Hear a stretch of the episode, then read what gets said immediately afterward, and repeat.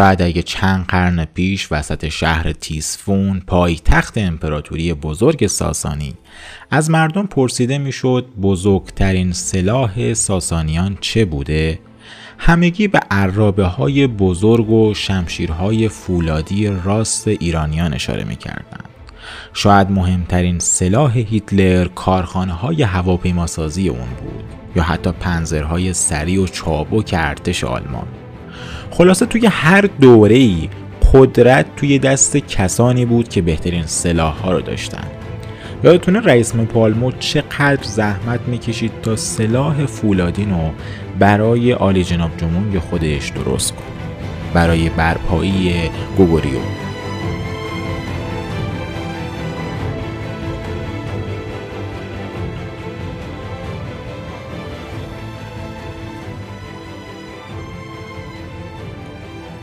سلام من سید مهدی هستم و امروز می‌خوام اولین قسمت از ویژه برنامه موازی رو روایت کنم. موازی یک ویژه برنامه صوتی با محتوای خلاصه و کوتاهتر از اپیزودهای پادکسته و در ابتدا به صورت صوتی منتشر میشه. شاید بعدها اگه فرصتی نصیبمون بشه نسخه تصویری اون رو هم مهیا کنیم. حالا موازی چی هست و چه رسالتی به عهده داره؟ موازی قرار ارزش های اخلاقی زروان رو نمایان کنه. یه جورایی مخفف مورال ولیو آف زروانه یه جورایی ما سعی کردیم یک متناسب سازی با تولید محتوای اصلی خود پادکست انجام بدیم. ما قرار توی این بخش اپیزود بریم سراغ ارزش های اخلاقی مهم مورد نیاز بشر متمدن. ارزش هایی که می‌تونه یک انسان رو انسان کنه. این ارزش ها می‌تونه آزادی، اختیار، بازار آزاد، حریم خصوصی و هر اون چیزی که به نظر جامعه به عنوان یک ارزش اخلاقی پذیرفته شده باشه. ارزش های اخلاقی که بیشتر به صورت جمعی اهمیت پیدا می‌کنه. این ارزش های اخلاقی می‌تونه با حوادث و اتفاقات روز پیوند بخوره و به طریق جالبی بیان بشه. توی این سری از اپیزودها ما سعی می‌کنیم کمتر حرف بزنیم و بیشتر از افراد صاحب نظر و حتی خود شما توی یک اپیزود بشنویم. پس بعیدی نیسته که توی ویژه برنامه موازی ما توی هر اپیزود بیشتر از دو یا سه تا صدا بشنویم.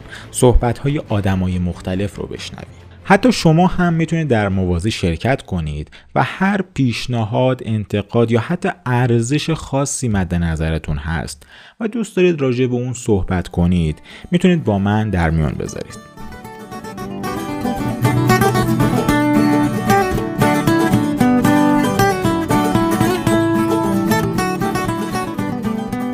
به نظر من کرونا از اون نقطه عطفهای خیلی مهمی بود که تو زندگی و دنیای امروز تغییرات زیادی رو برای ما رقم زد.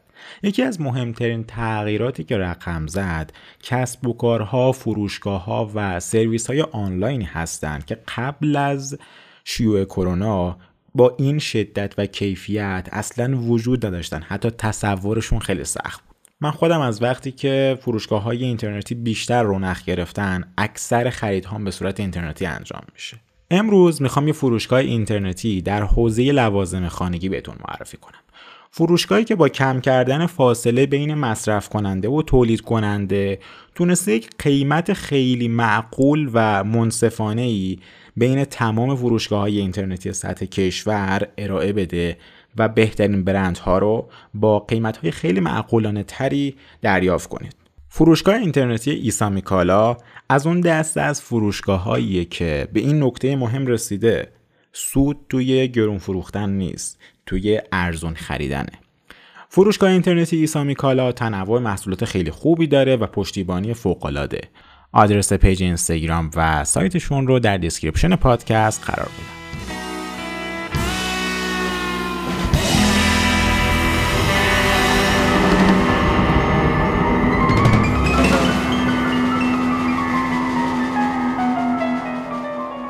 ولی به راستی امروز چه سلاحی بیشتر می‌تونه مردم رو متحد در کنار هم قرار بده؟ چه سلاحی می‌تونه اقتصاد رو شکوفا و جنگ ها رو کنترل کنه؟ یا حتی جنگ رو بندازه؟ شاید اگه بهترین نباشه جزء بهترین سلاح ها باشه. اطلاعات information. به نظر من درون هر اقتصادی اطلاعات و انتقال آزاد اون اطلاعات می‌تونه بهترین کارایی رو برای اقتصاد رقم بزنه. قبلا توی اپیزود 23 در مورد اطلاعات و اهمیت اون صحبت کردیم. ولی نه قرار نیست امروز راجع به قیمت گذاری دستوری و یارانه پنهان و عدم کارایی قیمت دولتی حرف بزنیم. هرچند که کاش فرصتی این رو هم داشتیم. امروز قرار راجع به ارزش مهمی حرف بزنیم.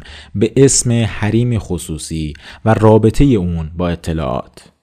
یادتونه چند ماه پیش زمانی که ارز 4200 اسحاق جان از بین رفت و قرار شد یارانه های نقدی افزایش پیدا کنه. وزارت رفاه اعلام کرد تقسیم بندی داریم بین مردم دهک بندی داریم بین مردم و این یارانه های نقدی بر این اساس پرداخت خواهد شد. دهک بندی ها از کجا نشأت گرفت؟ دولت گفت وزارت محترم رفاه با تجمیع داده های درآمدی و ثروت مردم به این نتایج رسیده و تقسیم بندی مورد نظر صورت گرفته. پس اگر اعتراضی هم دارید می‌تونید توی سامانه مخصوص به اون اعتراض خودتون رو ثبت کنید تا ما اونو بررسی کنیم. توی سالهای قدیم این موضوع با آمارگیری و جامعه های آماری کوچیک انجام می‌شد. روش های شناخت جمعیتی بود یه جورایی تا یه حدی سعی می کردیم جمعیت رو دهک بندی جامعه رو و تفاوت طبقاتی رو تشخیص بدیم. ولی خب امسال انگار یک قدم جلوتر رفتیم. حتی بعدها دیدیم که دولت روش های جدید و مبدعانه برای اخذ مالیات از فعالان اقتصادی، کارمندان و حتی کوچکترین افراد مشارکت کننده توی اقتصاد ابدا کرد. توی هر کسب و کار و ارائه خدماتی اطلاعات بهترین کارایی ممکن رو به ما میده. دولت به عنوان ارگان متولی اخذ مالیات و شاید توزیع یارانه و تخصیص منابع سرمایه گذاری جهت آبادانی و رفاه بیشتر مردم همواره باید به دنبال بهترین روش های ممکن باشه. دقت کنید که در این محل موضوع صحبت ما اصلا گرفتن یا نگرفتن مالیات یا حد و حدود اون و حتی توضیح یا عدم توضیح یارانه نیست. ما اینجا نه علم اون رو داریم و نه هدفش رو.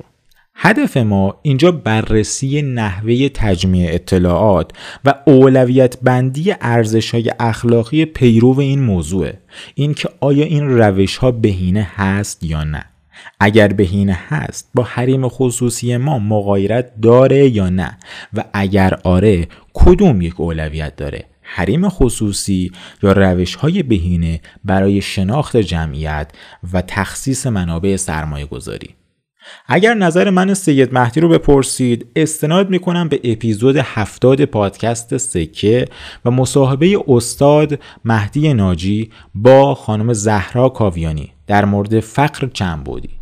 توی این اپیزود من عمیقا اهمیت تجمیع ابرداده ها و تحلیل و پردازش جهت تخصیص بهینه منابع مالی و انسانی رو فهمیدم. این تفاوت که آیا باید منابع بخش آموزش رو توی هرمزگان یا کرمان سرمایه گذاری کنیم بیشتر یا توی استانهای شمالی؟ این موضوع رو فهمیدم که تو کدوم یکی از استانها یا حتی شهرهای ما مساله ساختمانی بهتر استفاده شده و تو کدوم شهرها این موضوع کمتر جدی گرفته شده و مسائل مختلف از تغذیه و سوء تغذیه کودکان بگیر تا نحوه آموزش توی بحث متوسطه و امثال هم. برای من اینجا بهینه بودن اقتصاد دارای اولویت شد. اینجا جایی بود که من کمالگرایی خودم رو توی حریم خصوصی گذاشتم کنار و به فکر فرو رفتم. گفتم شاید اون جبهه درست میگه. توی این اپیزود به سراغ چند تا صاحب نظر رفتم تا سوالاتی که واسه خودم مطرح شده بود رو اینجا مطرح کنم و ببینم کدوم یک از این ارزش ها مهمتره. استمد عزیز و جناب دکتر جوادی کسانی هستند که قرار توی این اپیزود به سوالات ما پاسخ بدن. در بخش اول روایت می‌کنم نظر محمد عزیز رو در مورد این موضوع. از مانیفست سایفرپانک ها محمد میگه ما نمی‌تونیم از دولت ها، ها و سایر سازمان های بزرگ بینامونشون انتظار داشته باشیم از روی لطف حریم خصوصی به ما ببخشند. این به نفع اونهاست که از رازهای ما بگن. باید انتظار اینو داشته باشیم که این کارو بکنند. حتی اگر ادعای اون رو می‌کنند مثل تلگرام مثل فیسبوک مثل سایر اپ های خیلی مهم در سطح جهان جلوگیری کردن از سخن گفتن اونها و نشر اطلاعات توسط اونها جنگیدن با حقیقته حقیقت اطلاعات نه تنها می‌خواد آزاد باشه بلکه اشتیاق و آرزوی آزادی داره. البته که این بدین معنی نیست که در هنگام مطالبه و در مقام رأی دهنده به قانونگذار بیعملی پیشه کنیم و بگیم حالا اینا که خودشون هر کاری باشه می‌کنن. بازی دولت و حریم و خصوصی و آزادی یک بازی بی که برنده و بازنده قطعی نداره. چون همیشه آزادی و حریم فردی وجود داره ولی کم و زیاد میشه. دولت ها برای کنترل بیشتر به دنبال گرفتن اون هستن. توی هر زمان شما می‌تونید برای آزادی زمین های بیشتری رو از دولت بگیرید و یا حتی از دست بدید. تجمیع و همرسانی داده های بین اداره های مختلف چون در نتیجه اجبار از مردم جمع آوری شده غیر اخلاقیه و چون حریم خصوصی افراد رو به خطر میندازه بررسی و تحلیل اطلاعات افراد به منظور غیر از اون چیزی که برای اون جمع آوری شده مستاق استراق سمعه و حتی بر اساس قانون جمهوری اسلامی هم ممنوعه. بذارید یک کامنت رو حرف محمد بزنم. شما فکر کنید وارد سیستم ثبت احوال میشید و یک سری اطلاعات ثبت می‌کنید برای دریافت شناسنامه بچهتون. یا حتی میرید توی بانک برای دریافت وام یه سری اطلاعات می‌دید که اون وام رو دریافت کنی. خب طبیعیه که بانک باید اون اطلاعات رو صحت سنجی کنه تا بتونه بر اساس اون یک اعتبار سنجی داشته باشه و یک وامی به شما اعطا کنه. ولی موضوعی که اینجا پیش میاد بانک از اطلاعات شما استفاده دیگه هم می‌کنه. یعنی می‌تونه با دادن و فروختن اون اطلاعات به سازمان های ارگان های دیگه موضوعات مالیاتی برای شما به وجود بیاره. شما وقتی از بانک به عنوان یک پلتفرم انتقال پول و انتقال ارزش استفاده می کنید دارید این اطلاعات رو به بانک می‌دید که من این مقدار پول دارم و می‌خوام به آقای X این مقدارش رو انتقال بدم. ولی سازمان مالیاتی و ارگان های دیگه با استفاده از دیتاهای همین بانک ها می‌تونن تشخیص بدن. شما چه میانگین حسابی داری؟ چه مقدار دارایی داری و چه مقدار مالیات برای کسب و کار شما مناسبه و بر این اساس برای شما یک اظهارنامه مالیاتی ارسال کنن. چند وقت پیش بود که دولت گفت بیشتر از 45 بار کارت به کارت در طول یک روز شامل مالیات میشه. چرا؟ چون خیلی از فروشنده ها وقتی دیده بودن که کارتخان ها مالیاتشون داره زیاد میشه و جدی گرفته میشه یه جوری رو آوردن به این قضیه که بریم به سمت کارت به کارت. در مغازه می‌رفتی می‌خواستی گوشی بخری می‌خواستی یک کالای با ارزش حالا بیشتر از 500 هزار تومن بیشتر از 300 هزار تومن بخری. فروشنده از شما درخواست می‌کرد حالا می‌تونی کارت به کارت هم بکنی. این شماره کارت منه. نمی‌دونم می‌تونی اینجوری هم پرداخت کنی. پول نقدم داری اوکی حالا مورد نیسته.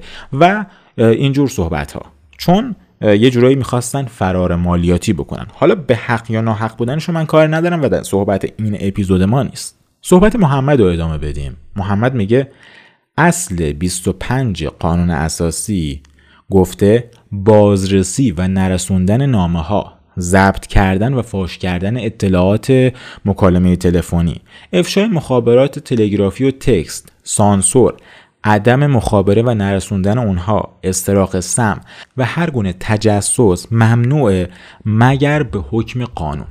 استفاده از این تحلیل های داده ای برای به دست آوردن ابزارهای نظارتی مناسب تر و پس از اون ابزار کنترلی قوی تر ناشی از این تفکره که توهم دانش شهوت کنترل داره. شما هر چقدر فکر کنی که دانش بیشتری داری سعی می‌کنی که بیشتر کنترل کنی. و حالا نمونه های مشابه رو تو دولت دیدیم دیگه.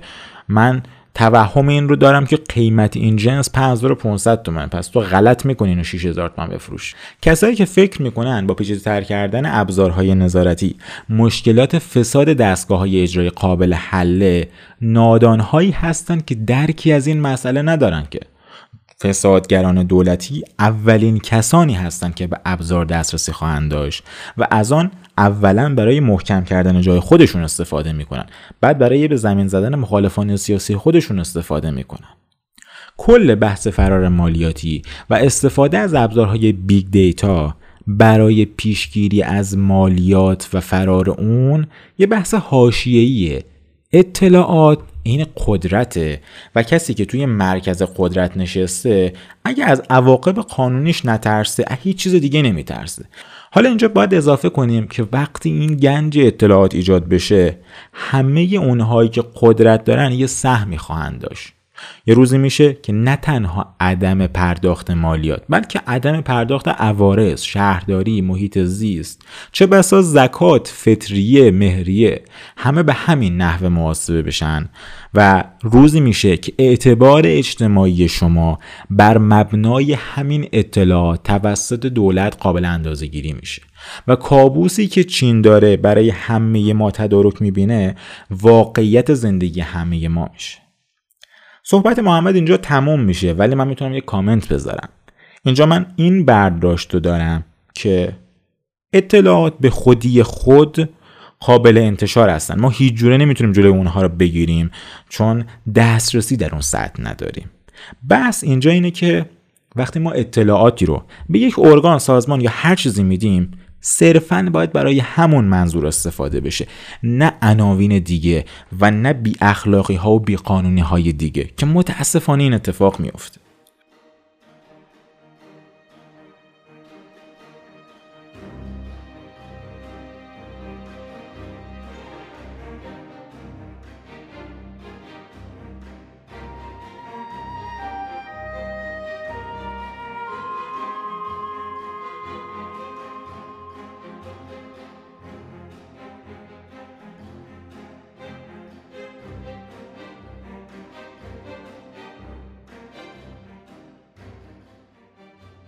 بخش دوم ما رفتیم سراغ امیر جوادی.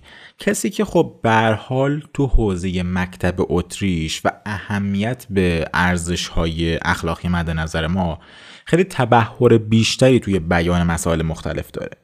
سه تا سوال از ایشون پرسیدیم. سوال اولی که از ایشون داشتیم این بود که به نظرتون جمع آوری و تجمیع داده های سازمان های مختلف ارگان های مختلف حالا چه دولتی و چه خصوصی محبت حریم خصوصی رو زیر سوال می‌بره و اگه آره کدومشون داره اولویت؟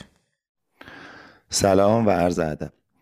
ببینین اگر ما در مورد سازمان ها و ارگان های دولتی صحبت می‌کنیم باید قبلش مشخص بکنیم که منظورمون از دولت چی هست. عموما تصور این هستش که یک موجودیتی که مشروعیت اعمال قوه قهریه داره رو هممون به رسمیت می‌شناسیم و یه سری وظایفی رو بهش محول کردیم.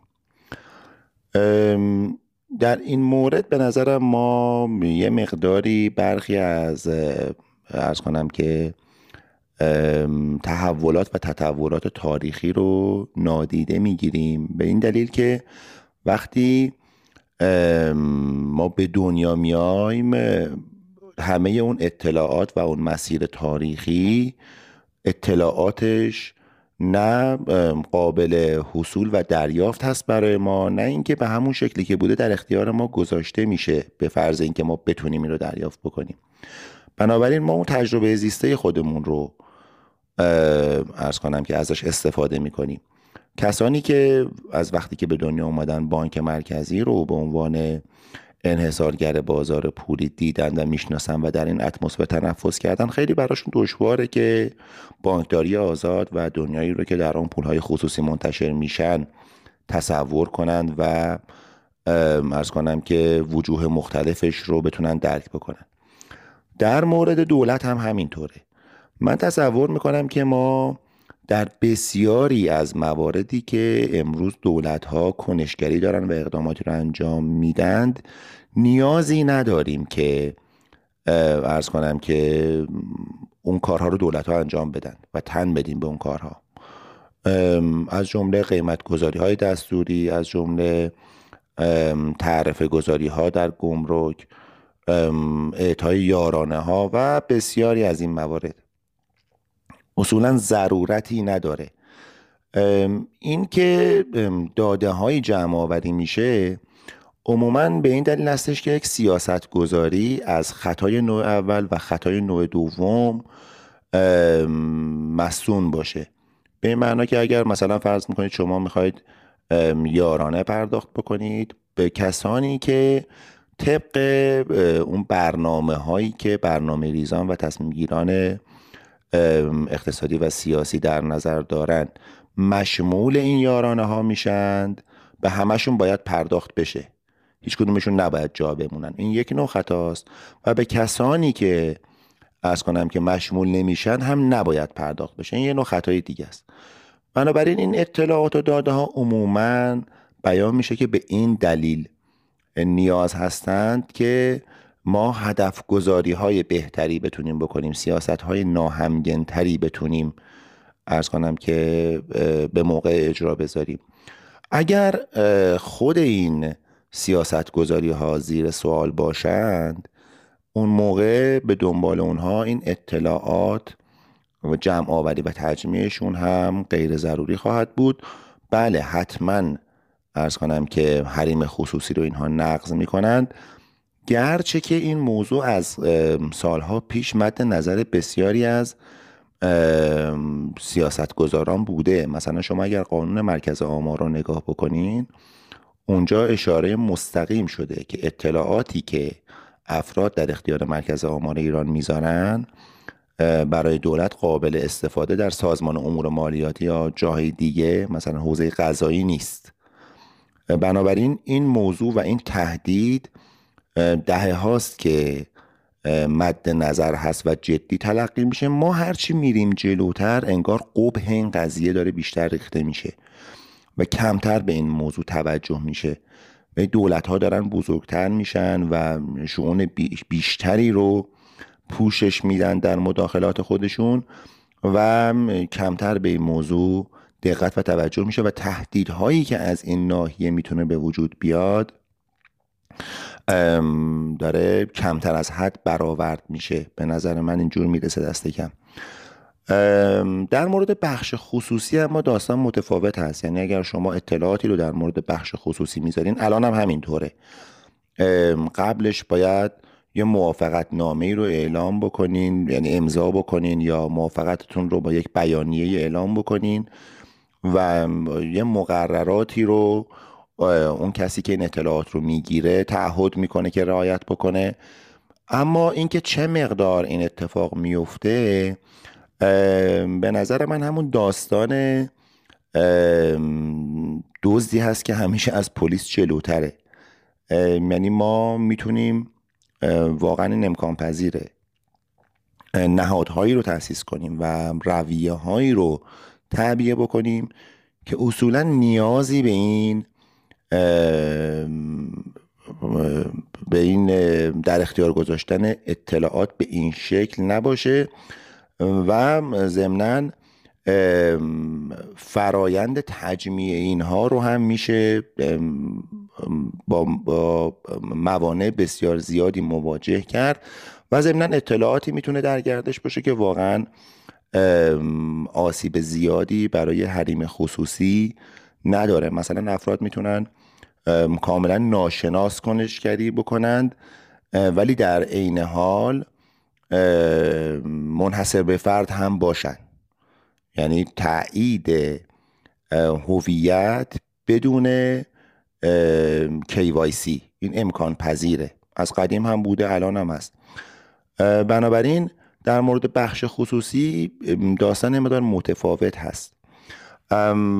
من در موضوع مالکیت فکری هم می‌تونم به این موضوع گریزی بزنم.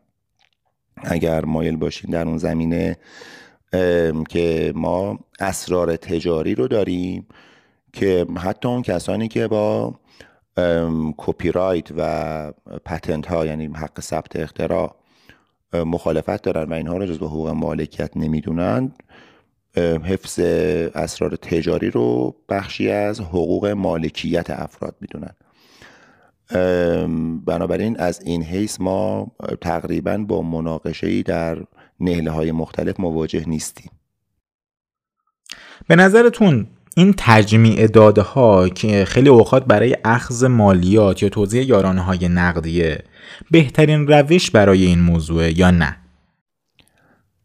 ببینید اینکه مالیات و یارانه های نقدی و سایر حمایت های اجتماعی نیازمند تجمیع داده های بزرگ هستند ما اصولا در بحث پرداختن به کنشگری های دولت مسئله اصلیمون اصلا این نیست که دولت ها در چه اموری مداخله گری دارند.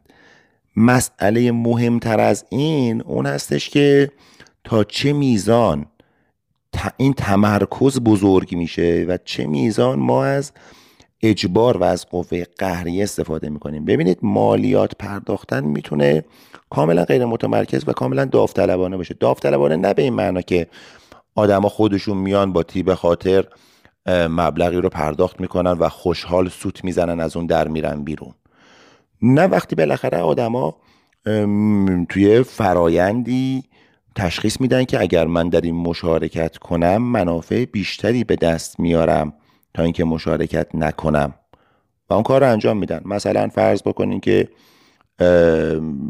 یک محله یکی از این افرادی که در اونجا سکونت داره برای اینکه برخی از اون مناظر نازیبا رو یا ناخوشایند رو جایگزین بکنه حاضر هزینه های بیشتری رو بپرده نسبت به سایرین. خب این داوطلبانه است. یا ممکنه در یک شهری جمعیت اون شهر مردم اهالی اون شهر از یک کارخونه خیلی بزرگ صنعتی انتظار دارن که هزینه هایی رو صرف بکنه برای آموزش کودکان بی بزاعت با اینکه اون سهامداران اون کارخونه واقعا شاید دوست نداشته باشن که این هزینه ها رو بکنن. ولی وقتی چنین انتظاری وجود داره اونها نهایت شفاف سازی رو خواهند ما تو کرونا هم چنین چیزی رو دیدیم. من برای اینکه تقریب به ذهن بشه داستان این مثال ها رو می‌زنم فقط اینها نیست. این نهادهایی می‌تونن تاسیس بشن. بسیار ریشهدار بسیار قدرتمند که تمام مسائلی رو که به نظر می‌رسه امروز دولت ها با مالیات دارن انجام میدن اونا می‌تونن انجام بدن. در چنان شرایطی همین مقدار از اطلاعات که خب این متمولتر هست. ما از این بالاخره شخصیت حقیقی یا حقوقی این انتظار رو داریم. کافیه. دیگه نیازی نیست جزئیات صورتهای مالی اینها رو مبررسی بکنیم. در مورد یارانه هم همینطوره. اصولا چنین چیزی در دولت رفاه معنا پیدا کرده و یعنی گسترش بسیار زیادی داشته و متأخره دیگه. مال همین 60 70 80 سال اخیره. بنابراین من فکر نمی کنم که اصل این مالیات یا یارانه یا سایر این ارز کنم که مزامین و مقوله ها این مقدار که ظاهرا ساماندهی شدن و به نظر می‌رسن محکم باشن و بر ستونهای استواری بنا نهاده شده باشن. به نظرم می‌رسه بسیاری راه های بیشتر وجود داره. بسیاری نهادهای دیگر و پیچیده تر وجود دارند که می‌تونن ایجاد بشن و می‌تونن این امور رو بدون اینکه حریم خصوصی رو نقض بکنن ساماندهی بکنن. بسیاری از اینها می‌تونن غیر متمرکز و داوطلبانه باشند آینده قابل پیش بینی نیست ولی قابل تصور هست. از این حیث به نظرم می‌رسه که میشه بیشتر در این زمینه فکر کرد و ارز کنم که راهکارهای بیشتری رو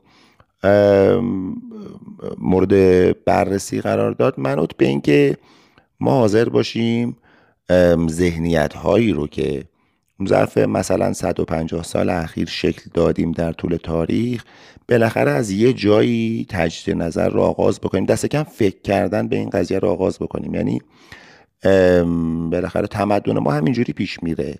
هیئت بطلمیوسی یک شبه تغییر نکرد. بالاخره کوپرنیک نوشت گالیلی با بسیاری از ارز کنم که مقولات پیچیده و بسیاریشون اصلا اینطور نبود که به خاطر علم باشه درگیر بود و به اون مسئله بیشتر پرداخت. و شما ادامه داستان رو می‌تونین بخونین که چطور تغییر کرد اون. ارز کنم که دیدگاه ما به ستارگان و علم نجوم. از این من فکر می‌کنم که در بسیاری از موارد دیگر هم اصولا هر هر پیشرفتی در دنیا از یک نقطه شروع میشه از یک فکر جدید از یک شهامت در مورد تجدید نظر در مورد پیدا کردن راه های بهتر. هر اختراع همینطوره هر پیشرفتی همینطور اتفاق میفته خب زمان زیادیه که داریم میشنویم از راه اندازی سامانه اطلاعاتی به اسم پایگاه رفاه ایرانیان و این قبیل اقدامات. به این جهته که تحلیل و شناخت جامعه برای توزیع کارآمد منابع انجام بشه و به نظر روش بهینه و مناسبی میاد. می‌خواستم نظر شما در مورد این موضوع چیه؟ در مورد سامانه رفاه ایرانیان و عموما این ارز کنم که پایگاه هایی که اطلاعات بسیار زیادی رو جمع آوری می‌کنند مقایسه می‌کنند از مجموع اینها ارز کنم که سعی می‌کنند که دسته های مختلفی رو تفکیک بکنن و هدف گذاری های مختلفی رو مثلا با این بهانه واهی که عدالت رو بهتر اجرا بکنن حالا یا عدالت عمودی یا عدالت افقی و مزامینی قریب به این من به نظرم توی عرض قبلیم روشن شد که اصولا به این مسیر رفتن چه مقدار سودمنده و چه مقدار هوده داره.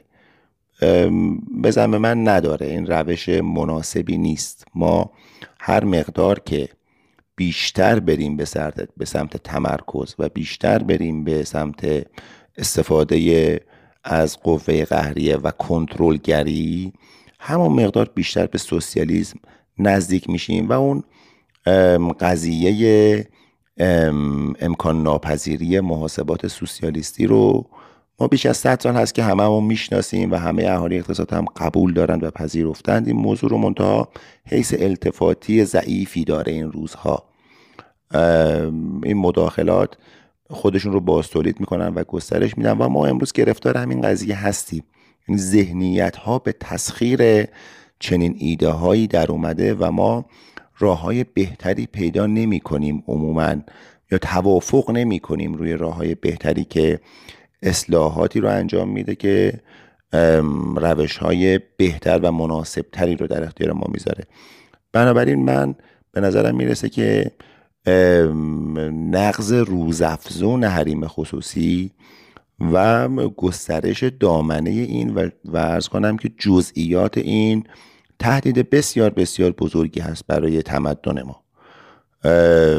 به این دلیل که بسیار متقاعد کننده است ظاهرا که اگر ما می‌خواهیم بالاخره یه کاری رو انجام بدیم میریم قبلش در موردش اطلاعات کسب می‌کنیم و سعی می‌کنیم که تحلیل عالمانه داشته باشیم و تصمیم دقیق بگیریم. در این مورد هم ما همین قیاس رو می‌کنیم. همونطور که در مورد یک زمین کشاورزی ما تحقیقات انجام میدیم و برنامه ریزی می‌کنیم به نظر می‌رسه که کل جامعه رو هم ما باید اطلاعات بیشتری داشته باشیم و برنامه ریزی بکنیم.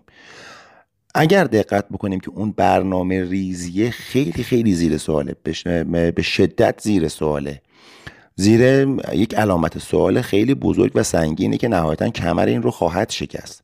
اگر ما این رو بدونیم و مد نظر و نسب این داشته باشیم در اون صورت هست که در این مورد تردید می‌کنیم. وگرنه بالاخره هر عقل سلیم میگه که شما می‌خواین این کار رو انجام بدین برین اطلاعات بیشتری کسب بکنین. اگر ما اون دیدگاه های اقتصادی فنی یا اقتصاد خوردی رو اضافه بکنیم و مسائل حقوقی رو به این اضافه بکنیم و از کنم که فلسفه نظم اجتماعی رو به این اضافه بکنیم. از اونجا بدونیم که ایجاد کردن یک نظم متمرکز که از قوه قهری استفاده می‌کنه و برنامه ریزی های کلان و بلند مدت می‌کنه چه آخر و عاقبتی داره که ما بارها اینو تجربه کردیم.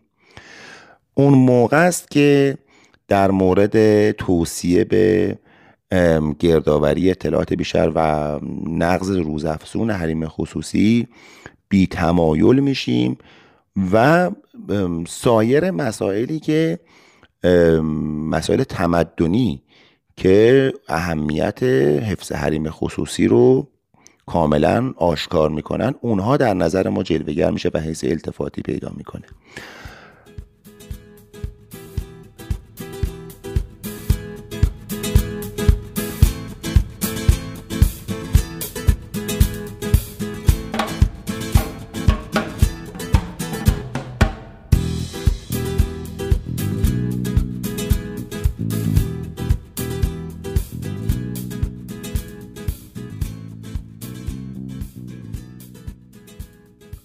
صحبت هایی که آقای جوادی انجام داد انقدر شیوا و جالب بود که حتی خود منو به فکر فرو برد.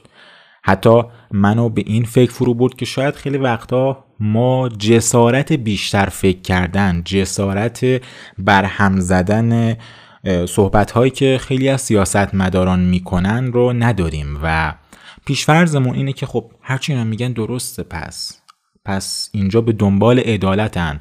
ما این روش رو باید انتخاب کنیم. گاهی باید بیشتر فکر کنیم و به قول آقای جوادی نقطه حل مشکلات از شهامت فکر بزرگتر از این جایی شروع میشه که ما یک ایده جدید رو پرورش بدیم آغاز بکنیم و بریم جلو.